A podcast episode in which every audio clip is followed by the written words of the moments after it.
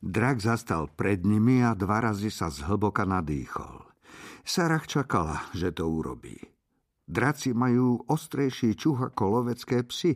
Povrávalo sa, že okrem pachu vycítia aj strach či klamstvo. Bol to však asi taký nezmysel ako to, že dokážu človeka zhypnotizovať. Pravdepodobne. Ty si ten muž? Opýtal sa.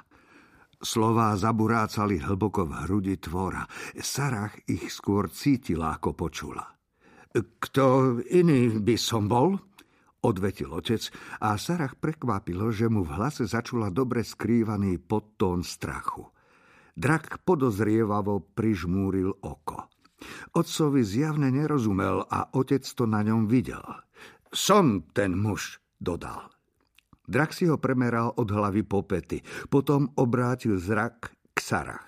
Jej daj pokoj, varoval ho otec. Je tu iba ako svetkyňa, keďže to bola podmienka. To Sarah prekvapilo. Podmienka? Otec v nej vyvolal dojem, že to bol len jej otravný výmysel. Drak držal hlavu pri zemi, ale krk ohol do oblúka. Vyzeral ako had, ktorý sa chystá zaútočiť. Priblížil nos k otcovi. Bol tak blízko, že by ho jediným chňapnutím mohol zožrať. Lenže draci jedli ľudí už iba veľmi zriedka. Výplata! zahrmel. Jedno slovo, nejaká otázka. Potom, odvetil otec. Drak rozprestrel krídla. Teraz! Lebo čo? Spáliš ma? Drakovi opäť zaburácalo v hrudi a Sarah na okamih spanikárila. Zľakla sa, že otec zašiel priďaleko.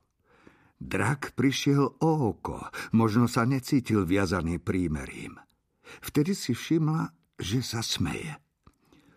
Prečo už draci nezabíjajú ľudí? Spýtal sa drak. Kútiky úst sa mu skrútili nahor. Otca to zmiatlo. Čože? Ale drak si sám odpovedal. Civilizácia.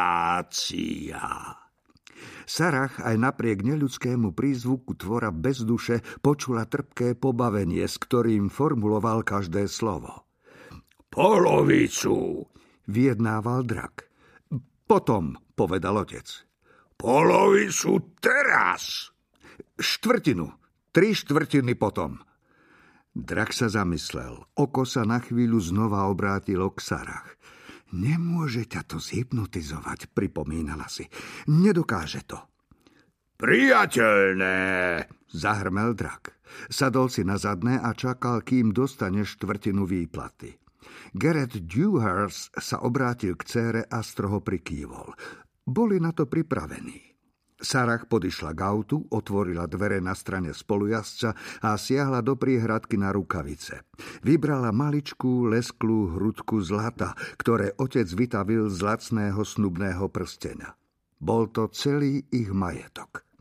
Na vyplatenie zvyšku odmeny za prácu pred raka im nič nezostalo, ale otec odmietol všetky Sarahine námietky. Povedal iba, postarám sa o to. Usúdila, že chce rozstaviť mamin strieborný servis a bude dúfať, že drak príjme aj menej vzácnikov, čo by pravdepodobne spravil.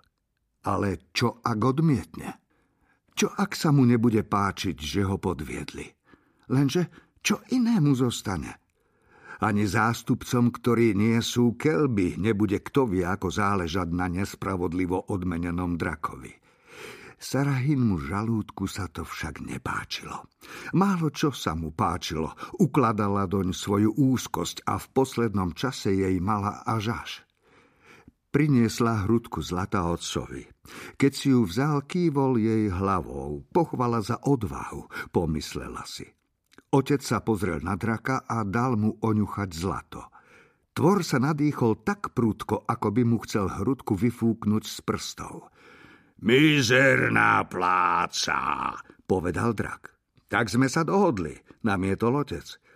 To, na čom sme sa dohodli, je mizerné.